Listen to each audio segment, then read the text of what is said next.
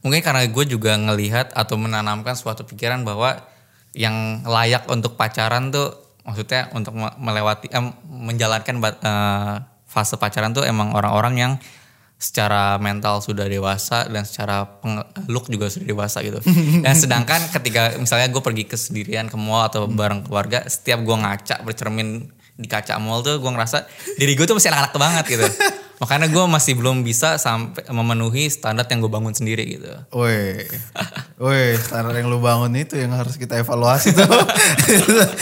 Reunion Podcast.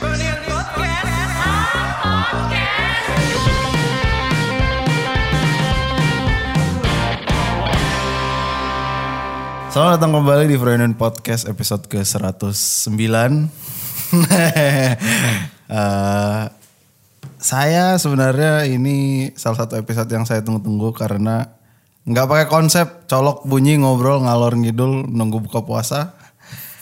Eh, udah lama banget tuh gua nggak ngobrol sama temen atau ngobrol sama kolega-kolega di sini. Sekarang sudah bersama Erwin. Instagramnya munyit kecil aneh bener. banyak banyak karena ini gue beneran baru pertama kali duduk ngobrol sama lo kan. Iya benar. Ini seru nih kayak gini-gini. Mari kita mulai. Em, introduce yourself kepada my listeners Erwin. Oke, nama gue Erwin. Eh, gue di Froyonion sebagai video junior video editor dan sekarang nih masuk bulan ketiganya gue di Froyonion baru tiga bulan. Wah, Udah tiga bulan dong. Gue mah ngerasa cepet banget udah tiga bulan. baru menginjak tiga bulan. Baru mau mulai tiga bulan, berarti baru genep dua bulan. Oh, baru. Itulah bahasa penulis tuh yang susah banget aja. Erwin ini temannya Dede kuliah di UMN eh, angkatan berapa lu? 2016. 2016 eh, jurusan Film, film. film, Film. Tapi masuk sini sebagai video editor. video editor. Kenapa lo masuk kantor kita ini, Froyunion ini? Karena kebetulan eh, jadi setelah gue lulus tahun 2020 itu gue eh, janji sama nyokap gue untuk setahun itu gue nggak mau kerja full time, gue pengennya freelance. Nah di tahun kedua gue baru mau full time ya ibaratnya. Kenapa? Karena gue ngerasa untuk di dunia perfilman itu kerja di dunia film tuh nggak boleh yang namanya terikat sama suatu perusahaan gitu. Oke. Dan somehow entah kenapa apa yang gue inginkan terwujud. Jadi setelah benar-benar setelah selesai sidang skripsi itu langsung ada tawaran untuk nulis naskah gitu. Dan setelah itu berlanjut lagi tuh nulis naskahnya sampai dua judul sam- sampai sekarang masuk ketiga gitu udah selesai juga. Dan beruntung juga di tahun kedua ini Dede ketemu lagi sama Dede dan Dede menawarkan full time. Jadi Yoi. kayak udah nih udah janji juga sama orang tua ya udahlah ambil gitu. Eh berarti lu eh, kuliahnya jurusan film. Film. Hmm. Ini lu kan lagi banyak nulis naskah gitu loh.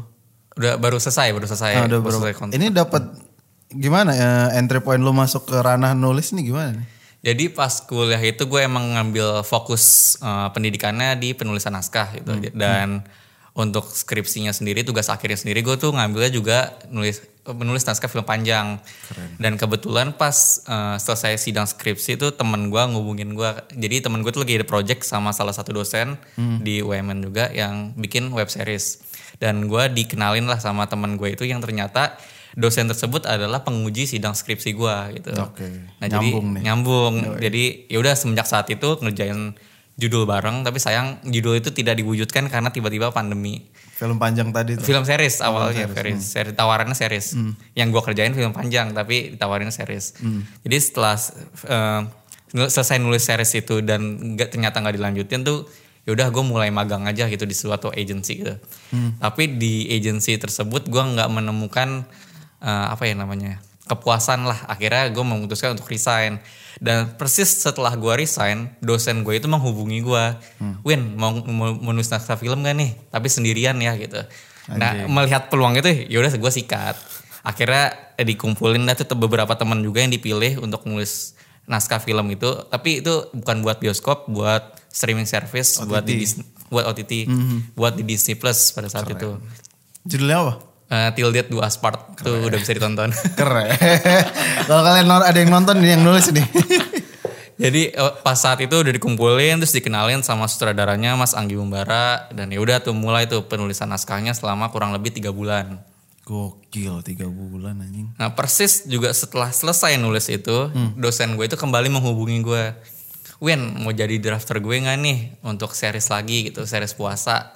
Terus ya udahlah karena yang apa kontrak yang sebelumnya juga udah selesai, Hmm. gue sikat lagi yang series puasa ini. Dan di situ eh, pekerjaannya emang beda karena pada saat itu kita rapatnya juga udah mulai ketemu tatap muka Hmm. dan pengerjaannya kita cuma satu bulan untuk penulisan naskah itu dengan eh, 20 episode 20 episode satu bulan dengan tim berjumlah enam orang jadi head writernya tuh ada dua orang yang ke- yang kebetulan dosen gue juga salah satunya dan kita nulis sebagai drafter tuh ada empat orang jadi masing-masing kita tuh penulis megang eh, empat eh lima episode gitu Wih, berarti lu yang beda-beda penulis ini harus sinkron dong visinya. harus sinkron jadi kita emang ibaratnya kalau penulis naskah itu ada eh, apa ya sebutannya eh, script bible Oke. Jadi itu script- yang nentuin yang head uh, writer kita. Ya, ya, ya. Jadi script bible itu isinya tuh bagaimana karakter itu berdialog, bagaimana karakter itu bertingkah, ber, merespon lah, merespon suatu masalah. Pokoknya terus eh, misalnya satu set tempatnya nih ada ada ruang ini, ruangan ini, ruangan ini. Jadi emang kita tuh dirembukin dari eh, bible itu Hmm. dan akhirnya baru kita bisa ngembangin sendiri-sendiri gitu sih. Berarti semua writer ini punya gambaran yang pas Yang akan sama. karakternya ya. Hmm, hmm. Itu nyiptain eh untuk nyiptain karakter karakternya itu dari lo atau dari ada visinya yang kayak siapa ya mungkin director atau siapa gitu. Kebetulan waktu yang eh, series kedua gue, eh yang pokoknya series kedua, eh, bener yang satu bulan ini kita rapat langsung sama director dan produser, di mana emang si produser ini udah punya karakter utamanya gitu. Dia udah nentuin tuh orang ini eh, mendengarkan musik apa, tingkahnya seperti apa. Itu nanti kita, jadi eh, pertama yang dilempar sama produser ini, gue punya tiga karakter utama nih. Yang pertama dia sifat alim, yang kedua dia karakternya eh, apa ya sebutannya bisa dinamis. dinamis nggak alim-alim banget tapi uh, ke mana, bisa ke mana-mana juga gitu. Yang satu lagi orangnya uh, strict sama agama tapi nggak begitu alim juga. Cuman lebih alokasi agamanya ibaratnya kedua tapi yang pertama di bisnis misalnya kayak gitu. Oke. iya. nah habis itu kita ngeliat karakter ini cara tiga tiga karakter utama ini berkomunikasi gimana dirembukin bareng-bareng habis itu baru dibikin satu-satu si karakter utamanya misalnya waktu itu namanya Ahmad. Nah gimana cara Ahmad berinteraksi sama bapaknya ibunya adiknya kakaknya gitu. Terus karakter kedua juga kita rembukin bareng-bareng karakter tiga rembukin bareng-bareng juga gitu. Kita bikin bible sama-sama lah. Karena waktu itu pengerjaan yang singkat juga kan jadi emang mesti bareng-bareng kita bikin rumusan itu karakter-karakternya gitu Lu berarti eh, seorang penulis ini sering menganalisa karakter orang, menganalisa individu gitu dong. Nah jadi emang di kelas penulisan naskah sendiri emang salah satu eh, pelajaran utamanya lah ibaratnya tuh eh, lewat pengamatan orang-orang gitu. Jadi entah lu mau nulis karakter lewat pengamatan lu terhadap orang yang beneran nyata atau emang dari karakter yang udah ada di film-film sebelumnya. Sebenarnya gue bukan orang yang tipikal percaya sama horoskop ya. Cuman kan horoskop tuh kadang-kadang sudah membagi mengkotak-kotakan sebuah kepribadian lah. Nah kadang-kadang penulis juga patokannya akhirnya ke horoskop itu bisa ke golongan darahnya apa dengan bahkan sifatnya begini-begini gini. Nah, gampangnya kita ngikutin dari sana gitu sih. Kalau lu emang merhatiin apa ya orang-orang di sekeliling lo kan berarti kan sering kan. Iya, kurang lebih beberapa karakter yang gue tulis tuh akhirnya teman-teman gue sendiri gitu. Kayak Oh iya. terjemahan dari teman-teman gue sendiri gitu ibaratnya. Ada nggak satu karakter yang ini harusnya gue idealnya kayak gini nih gitu. Ada jadi salah satu karakter utama yang emang dari series yang satu bulan tulis itu gue merasa relate sama karakter utamanya gitu. Makanya pas Ahmad tadi? Ahmad tadi pas pengembangan karakternya ya ya gue kurang lebih memproyeksikan diri gue ketika menulis karakter tersebut gitu. Itu nggak apa-apa nggak jadi bias kayak gitu. nggak apa-apa nggak masalah selama orang-orang apa tim satu tim kita setuju dengan karakter itu ya nggak masalah gitu Keren. tapi masalahnya waktu itu kan itu eh, ada drama cinta-cintaan juga Iya. nah gue sempet kena omel sama dosen gue ini yang sebagai head writer karena apa yang gue tulis soal cinta-cintanya itu tuh menurut dia nggak relate sama kehidupan nyata gitu karena sebenarnya Apa terlalu cheesy? ternyata apa yang gue tulis terlalu delusional karena Oh, iya. karena gue nggak punya pengalaman itu Iya. makanya apa yang gue tulis terlalu delusional menurut orang-orang gitu yang baca menurut dosen gue termasuknya gitu. Tapi kalau masuk mah ya anjing ini beda banget ini bisa jadi nyambung ke taste nih. Ya kan Iya, bisa, bisa. melebur di tes kan bisa jadi sebenarnya ada kok series yang seperti lo bikin Iya. tadi dan laku gitu. Mungkin eh, head writer lo terlalu realistis aja. bisa jadi makanya dia juga ngomong makanya lu tuh pacaran Seenggaknya lu pacaran sekali biar bisa nulis eh, cerita romantis gitu. Dia udah ngebuka kartunya sendiri. Udah lu pacaran sendiri sekali gitu. Emang lu belum pernah pacaran? Kalau pak, gue nggak pernah nggak berani bilang pacaran juga ya karena mungkin waktu kecil dulu gue merasa itu cuma cinta-cinta sebentar lah gitu nggak pacaran beneran ya. Menurut lu lu orangnya ini enggak terlalu apa ya? Filternya banyak gak sama perempuan? Sebenarnya sih enggak, sebenarnya sih enggak. Biasanya kan orang yang kuat analisa nih. Ah. Memang ya jam terbangnya kecil, cuman biasanya orang kuat al- analisa filternya banyak. Terus jadinya nggak nggak realistis mungkin bahasanya. Lu merasa diri lu seperti itu nggak? Kalau gue bukan karena apa ya, Bukan keluar nih ya? bukan keluar. ah, mungkin kalau dari gue sendiri kali yang bikin barrier untuk gue untuk tidak bersentuhan atau berkomunikasi langsung sama perempuan mungkin ya gitu. Kenapa? Secara nggak langsung. Nggak tahu ya gue ada ketakutan sendiri gitu loh kalau gue punya mindset atau terjebak dalam suatu mindset di mana gue nggak mau atau gue takut ketika gue nggak bisa berkomunikasi kayak gini nih. Apa ini lancar banget loh. Karena sama cowok, Oh. Nah, gue nggak pernah bisa eh, berkomunikasi begini tuh sama perempuan gitu. Apalagi perempuan yang gue punya intensi, ya, Intention. in- intention kalau gue suka sama dia gitu. Nah gue takut dengan kalau gue terlalu terbuka, gue bakal kena red flag dari dia atau karena kalau gue terlalu tertutup juga bakal dijauhin sama dia gitu. Gue ada ketakutan seperti itu. Gitu. Konsekuensi itu. Hmm, seperti itu. Menurut gue malah nggak apa-apa lagi. Misalnya nih ya, misalnya gue deket sama si A, terus si A eh, punya sesuatu yang dia nggak suka. Setelah dia tahu gue dalam banget nih, udah kenal lama gitu. Ya berarti emang kita nggak cocok aja. Ya maksudnya, lu mungkin nggak sanggup itunya ya. Iya, gue nggak sanggup menerima Ya ketidakcocokan. nggak apa-apa lah.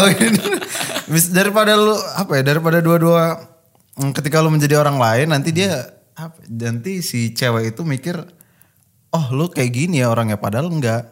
Jadi eh, lu capek banget tuh menuhin standar laki-laki idamannya dia kayak, gue gini-gini aja deh gitu. Eh, Kalau gue sih mendingan kayak gitu approach-nya. Mungkin karena gue juga ngelihat atau menanamkan suatu pikiran bahwa yang layak untuk pacaran tuh maksudnya untuk me- melewati em, menjalankan bat- eh, fase pacaran tuh emang orang-orang yang secara mental sudah dewasa dan secara look juga sudah dewasa gitu. Dan sedangkan ketika misalnya gue pergi ke sendirian ke mall atau bareng keluarga, setiap gue ngaca bercermin di kaca mall tuh gue ngerasa diri gue tuh masih anak-anak banget gitu.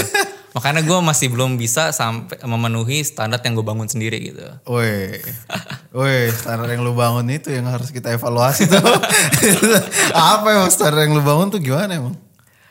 Apa gue Inilah dari dari terserah entah look, sikap bebas. nah secara- mungkin dari sikap dulu kali ya. Nah, Gue ngerasa untuk sikap yang layak pacaran tuh bisa eh, nggak menjadi orang yang munafik di keluarga maupun di pertemanan gitu. Dan gue merasa diri gue tuh masih munafik di kedua belah pihak lah di antara lingkungan keluarga dan lingkungan pertemanan. Misalnya contohnya, gue kalau sama keluarga diajak pergi-pergi tuh kayak ah malas ah malas gitu. Giliran sama teman, Ayo. kuy gitu, ayo sejauh apa pun ayolah gitu jangan giliran orang tua minta antar ke sini ke sana ke sini ah malas gitu misalnya kayak gitu. Gue ngerasa kalau orang yang layak pacaran tuh di kedua kedua di, ke- di orang tua pun eh, mungkin ya dia udah maksudnya apa ya nggak memberikan batasan untuk dirinya sendiri lah ke orang tuanya gitu. Misalnya nggak yang nggak apa nggak boleh ada rasa malas ke orang tuanya gitu misalnya. Gue ya gue gini gitu maksud lu. Kalau yang idealnya pacaran tuh terlihatnya di lingkungan pertemanan seperti itu, di keluarga seperti itu juga. iya sama gitu hal yang sama gitu Oh ini agak-agak ini sih agak-agak apa? Gue inget beberapa surat dari pendengar gue tuh ada yang bilang kalau nggak semua orang punya keberanian dan kemewahan untuk menjadi seperti itu. Mungkin itu lo ini aja lo apa? Lo tabrak aja. Karena memang kalau kalau nge-reflect ke gue nih ya, kalau nge-reflect ke gue dari awal pun gue nggak tahu gue nyamannya ternyata gue seperti ini gitu loh. Oh. Emang gue tabrak sana tabrak sini dulu.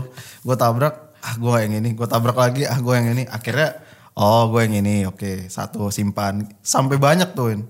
Sampai akhirnya pas lu tanya waktu itu di video pendek lu bilang, lu merasa apa waktu itu ya? Lu merasa lu sudah sudah menemukan jati diri. Jati diri gue rasa udah, tapi memang tahapnya panjang, dan apa ya, lu sikapi dengan berani aja lah. Oh ya udah, namanya gue berproses gitu. Karena banyak banget Win kalau misalnya ini mungkin nyambung core-nya ke self doubt kali ya, keraguan diri gitu ya, entah itu kepercayaan diri dalam penampilan atau dalam selaras sikap sama perilaku gitu. gue sih memang banyak banget ininya ya apa trial and errornya ya. Gue dari dulu pengen banget misalnya rambut gue bisa berdiri kayak Peter Parker yang itu, yang Andrew Garfield, tuh, ah itu anjing keren banget nih kayak gini. Gue coba nggak bisa ya udahlah gitu kan. Gue berarti gue cocoknya rambutnya kayak gini aja setelah gue sempat mikir bahkan apa gue sampai tua rambutnya kayak ke Aseto ya? Gue kecewa banget. Cuman setelah gue ya udahlah mungkin eh, ciri khas gue lah yang harus gue embrace yang akan membedakan gue sama orang, lain. ya udah kayak gini. Brewok. Gue tuh haji gue pengen punya brewok. Terus nggak langsung dapet juga itu pun kayak sesuatu yang pencariannya lama gitu loh. Oh, gue pantas nggak ya pakai brewok? Eh, gue lihat bokap gue brewokan, mungkin cocok lah secara gen gitu. Ya udahlah gue coba. Oh ternyata cocok. Eh, terusin, terusin lagi. Apa yang belum pede nih dari gue nih? Gue nggak pede senyum, bukan gue nggak pede senyum, tapi gigi gue nggak rapi gitu. Gimana ya caranya behel? Behel mahal tapi ya udah nabung dulu, nabung, deret. Setelah gue pikir-pikir itu kan lumayan ya. Jadi mikirnya lumayan mateng.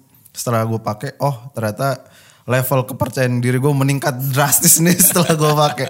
Jadi ya gimana ya setelah setelah gue lihat banyak dan gue lihat diri gue sendiri dua tahun yang lalu gitu, memang proses yang panjang gitu loh sampai akhirnya lo bisa tahu oh gue nyamannya berpenampilan seperti ini gitu. Dan cewek pun apa ya em, dan mungkin cewek kurang lebih kayak gitu kali ya. Tapi mereka startnya udah dari dari ABG banget udah nyari jati dirinya kan oh rambutnya gini ya. Kalau kita kan itu yang anjingnya tuh yang nggak pernah diomongin sama laki-laki tuh. Itu yang gue sayangin. Kenapa nggak ada yang didik gue ngarahin gue ke penampilan gue nggak ada gitu. Sialnya kita nabrak nabrak sana nabrak sini sendiri gitu loh. Kalau kalau apa ya konteksnya self doubt tadi ya. jadi mungkin yang bisa gue bilang ke lu tuh ya lo harus cukup berani dan dan ceroboh aja sih untuk nyoba nyoba bener ini yakin lah. Karena karena lu gue lihat orangnya eh, kuat analisa tuh biasanya kuat dalam mengambil kesimpulan juga kan. Jadi st- setiap dalam error yang lo ambil tuh pasti lo dapet sesuatu yang penting kok. Tenang aja. Coba aja kalau kata bang Adri tuh mendingan lu eh, miss banyak daripada lu nggak pernah nembak sama sekali. Keren.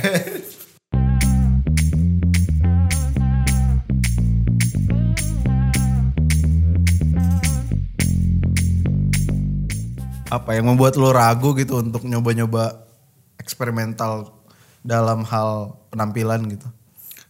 Kalau penampilan, ya gue baru mulai berpenampilan juga semenjak eh, kayak semester akhir kuliah lah kayak baru eh, ada beberapa kerja freelance lumayan dapat duit. Akhirnya beli-beli baju lah, mulai engeh sama yang namanya fashion gitu. Sampai sejak saat itu juga akhirnya kayak ngelihat-ngelihat orang review sepatu, mulai ngeliat orang review baju. Maksudnya emang ngikutin mode-mode fashion lah ibaratnya. Iya. Maksudnya mesti mencari jati diri akhirnya sampai ketemu gue salah satu Instagram eh, orang Jepang gitu eh, kayak gue ngelihat eh, looknya itu kayak look-look orang pemalas. Entah, dan somehow gue suka dengan gaya gitu gitu. Makanya beberapa baju yang gue koleksi juga sekarang baju baju yang kelebaran, kegedean, Iya, gitu, melebar. Terus kayak cuma pakai sendal, terus pakai pakai kupluk gaya-gaya mau tidur Pemalas cuman ini apa? Cuman structure apa ya? Organize chaos aja. Dan sekarang kiblat gue ke sana. Nah, Tapi ke- kalau kata adek gue, karena kita ngikutin orang lain, ah lu nggak punya jati diri gitu. Kalau kata adek gue gitu, karena Eh. justru ngikutin orang lain. Dan gue sempat, maksudnya di tugas akhir gue pun skrip yang gue bikin tuh tentang eh, eksistensi, eksistensi diri. Buset.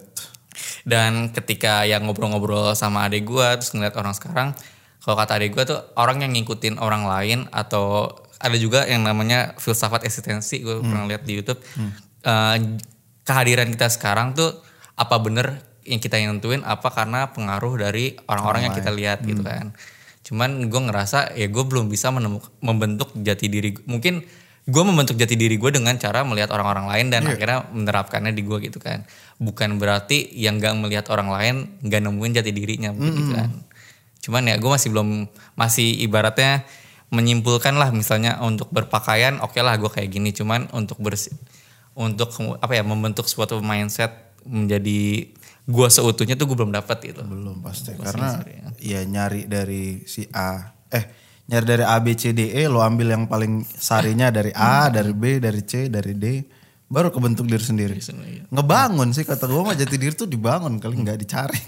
Kalau dicari lo kayak ini banget apa kayak harus ke mana nih harus ke mana? Kalau dibangun tuh kan sedikit sedikit sedikit jadi diri lo yang seutuhnya akhirnya ranah em, bukan ranah sih idola lu biasanya lu apa ya lu ambil dari mana Nah ini eh, balik mungkin ada kaitannya kenapa gue juga gue ngambil film ya. Jadi gue selalu suka sama film-film atau sebuah scene yang di mana karakternya itu bangga dengan bangga jem- nye- nye- apa nyebut siapa dirinya dan namanya itu gue selalu suka emang. Kayak Contohnya yang mana nih? Kayak Ada ibaratnya scene-nya eh, misalnya Naruto lah. Ah. Kayak ketika Naruto teriak eh, dirinya Naruto dan mau jadi Hokage itu bener-bener Oh. memotivasi gue. Apalagi kalau film-film superhero dia bilang saya Spider-Man, saya apa. Itu tuh menurut gue ketika dia sudah ngakuin diri dia sebagai suatu sosok, Hmm. makanya dia udah nemuin jati dirinya. Nah gue pengen ada momen tersebut juga dalam Hidup hidup, gue gitu.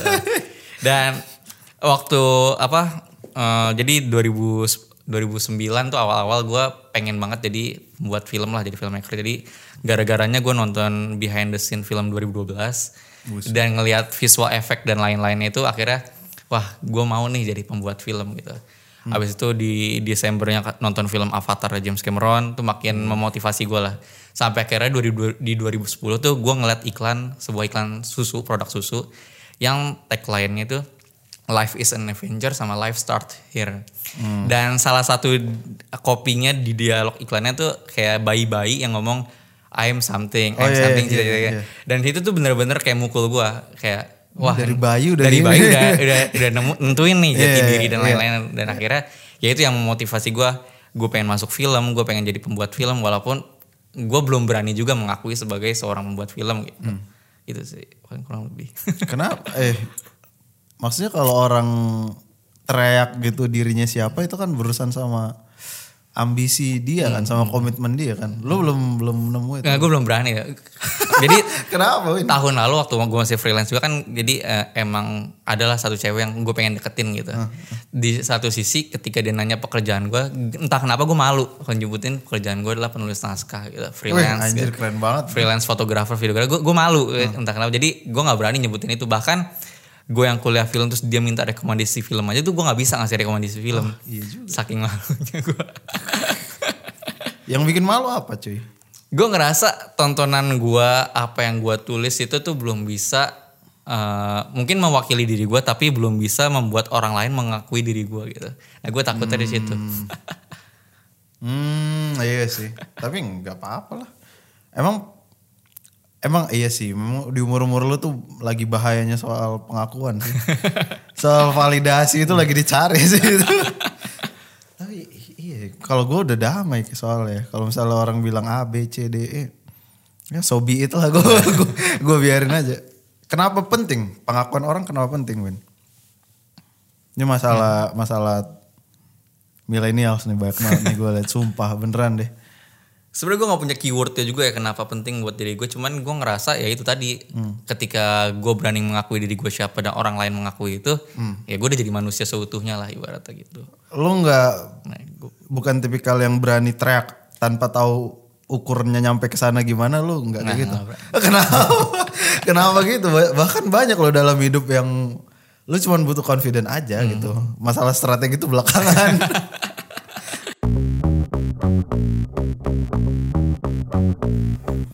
Ah ini deh karena lu film school kasih pendengar gua ini aja. Memang jomplang banget nih sama the whole the whole the whole episode. Tapi lu nonton ini nggak? For 500 Days of Summer. nonton nonton Siapa yang salah? ini opini dari anak film school nih. Menurut gua dua-duanya salah sih. Ya maksudnya si gue lupa namanya siapa? Summer sama- Summer sama siapa? Ya, Wah cowoknya cowoknya siapa ya? Kok gue lupa lagi? ya pokoknya cowoknya eh, terlalu berharap sama manusia kan salah juga. Si Summer memberikan apa ya suatu ibaratnya harapan palsu juga kan. Masa sih? Menurut gue ya. mungkin mungkin gue kalau setiap Tom, pacaran Tom, Tom. tipikal kayak Tom juga kali ya, iya. yang emang sekali pacaran dan ngerasa oh ya dia buat gue seutuhnya mungkin gue juga bakal tipikal kayak gitu kali jadi Summer kan udah bilang udah lu jangan terlalu baper. iya kan cuman eh, dari interaksi interaksi yang mereka bangun hubungan yang mereka jalanin itu seolah-olah emang si membuat gue juga sebagai yang ngeliat Tom ya emang dia ngasih kesempatan untuk menjadikan dirinya sebagai salah satunya satu-satunya buat gue gitu. Iya sih, masalahnya perempuan memang gitu sih. Suka membiarkan membiarkan apa ya calon pasangannya di zona abu-abu aja gitu. Sementara laki-laki kan logika banget. apa ya? Gue gue sebenarnya ada satu quotes dari Panji yang sebenarnya kepake banget mungkin buat lo. Itu dia bilang eh kalau lu mau ngedapetin perempuan, lu perhatiin aja. Lu perhatiin kalau laki-laki kasih makan egonya. Oh, Laki-laki tuh suka dipuji kan. Pengakuan emang dikejar sama dia. Kalau perempuan lu perhatiin aja. Hmm, kayak lu ada yang berubah ya. Apa ya? Hmm, lu baru potong poni ya gitu langsung udah meledak tuh. Jadi mulai sekarang lebih perhatian perempuan aja lah. Behaviornya lu lu perhatiin aja lah cewek-cewek di, di atas tuh kan banyak tuh. Ya lu perhatiin. Oh, kalau dibikin ini dia senang, lu pakai lu terapkan ke gebetan lu misalnya kayak gitu, Bro itulah yang mungkin bisa menutup podcast ini. Mungkin ada para pendengar gue yang punya masalah yang serupa dengan Erwin. Silahkan kirim ke haris at .com. Nanti coba gue jawab. Tapi sama yang sudah menikah, Miko Panggayu. Oh, iya. Oke, okay. makasih Win. Makasih juga Bang Frung. Mudah-mudahan lo setelah setelah kita tag episode kedua udah punya cewek ya. Amin.